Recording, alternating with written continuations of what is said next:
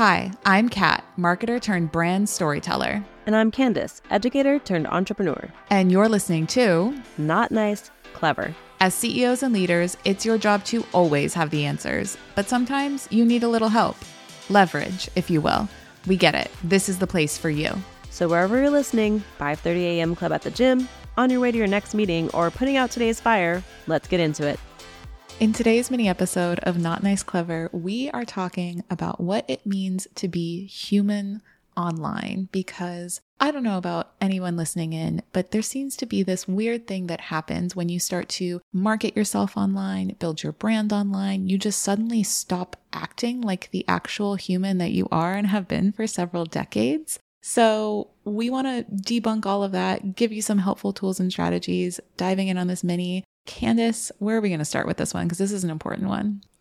Well, being human online is actually easier than most people are making it seem. Mm-hmm. So I like to encourage my clients to showcase more than just what they do mm-hmm. and actually showcase who you are.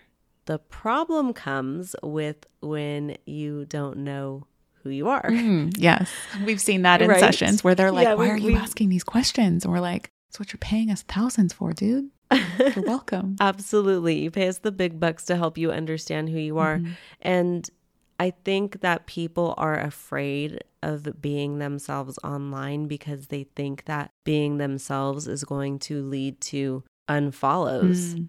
And the truth is that's a possibility. Absolutely. And that's okay. And so many people start using tools like Instagram or Facebook, TikTok, LinkedIn, and their immediate goal is not to build their brand, but to get clients. Mm. And there's a slight difference between those two things.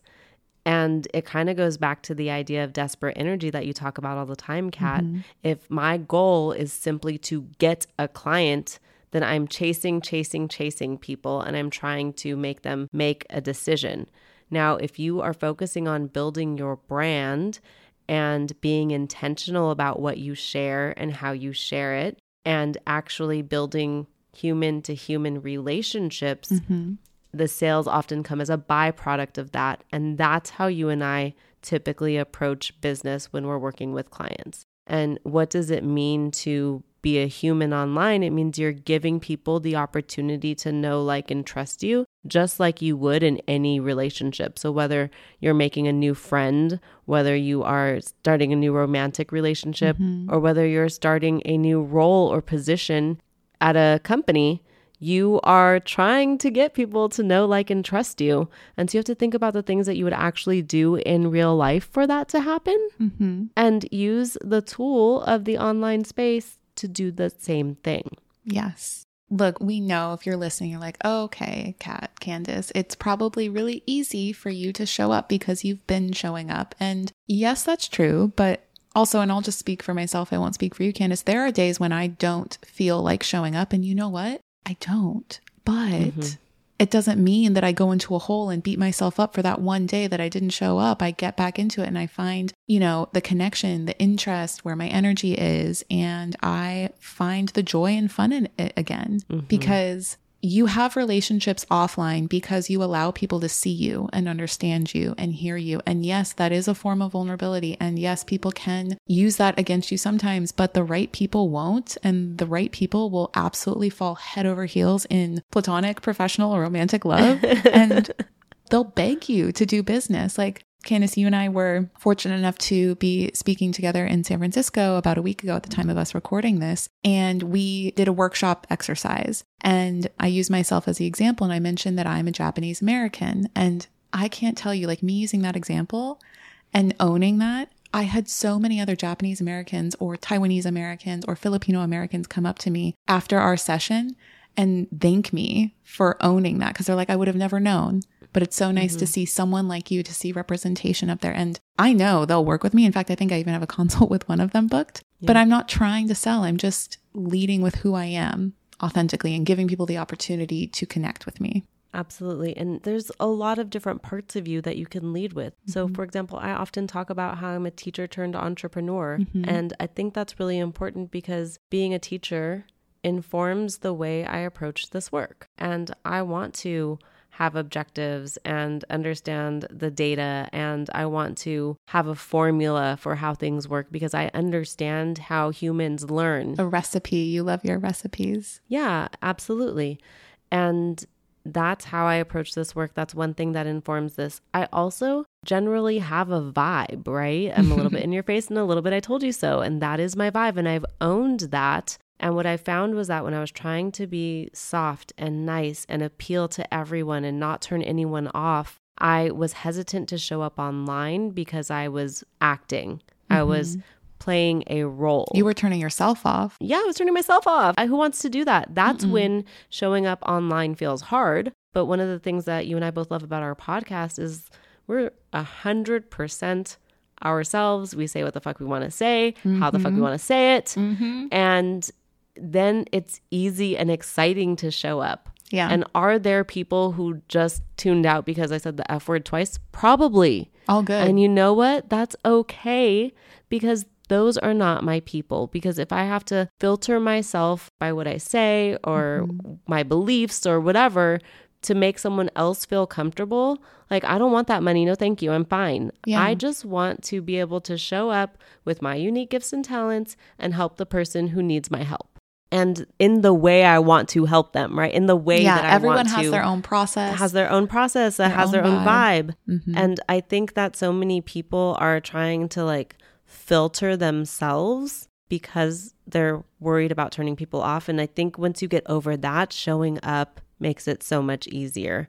And that's mm-hmm. part of being human online. How would I say this to my best friend? If I mm-hmm. can say it to my best friend that way, I want to say it online that way. So the person on the other side of the screen feels like I am their best friend. And I mm-hmm. hop on so many calls where people are like, I'm like, oh shit, am I supposed to know this person? And I'm not. I'm not right. Because they know so many things about us. Yes, exactly. They're so comfortable, they're so vulnerable, they're so open, and it's because they feel like they have that relationship because I am human online. I am this human, Yes. not what I think human is supposed to be. I saw her last week in person, people. She looks exactly like her profile photo. There's no catfishing going on here.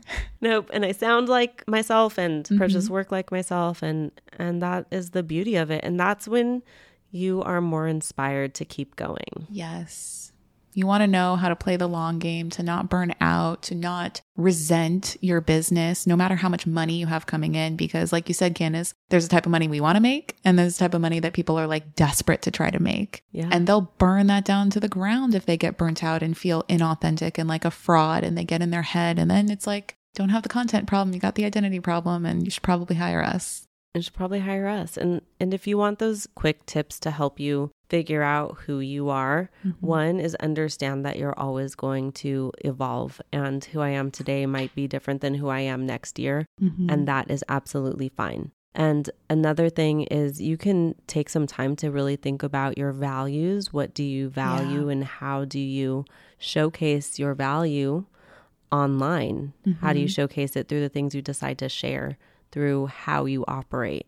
And once you understand those things and you understand your mission and your unique gifts, then what to post comes very easily. yeah that becomes your new filter right Yeah. like my Yeah. my values of freedom curiosity empathy and leadership overlap very much with your own values too it's why we're in partnership why we have a podcast why we vibe mm-hmm. and if you aren't an empathetic human being if you aren't curious and you're just kind of an eeyore i'm just like not it's not gonna do it for me i can't Yes. do it you can't force me i don't care if the check will clear you can't force me So that's our mini masterclass on being you online, what it means to be human online. Free I, of charge. I would be remiss to not mention our good friend Chelsea Peitz in this episode Oh, because she talks about what it means to be human online on the daily. So if you don't yet follow Chelsea, we'll actually link her episode here so you can also listen in on that episode because Chelsea drops Mm-hmm. some gems about what it means to be human online regularly. And, you know, I've learned a lot from listening to her and watching how she operates. So yeah She's an inspiration. Definitely follow her. Listen to that episode. And we will catch you on the next full episode of Not Nice Clever.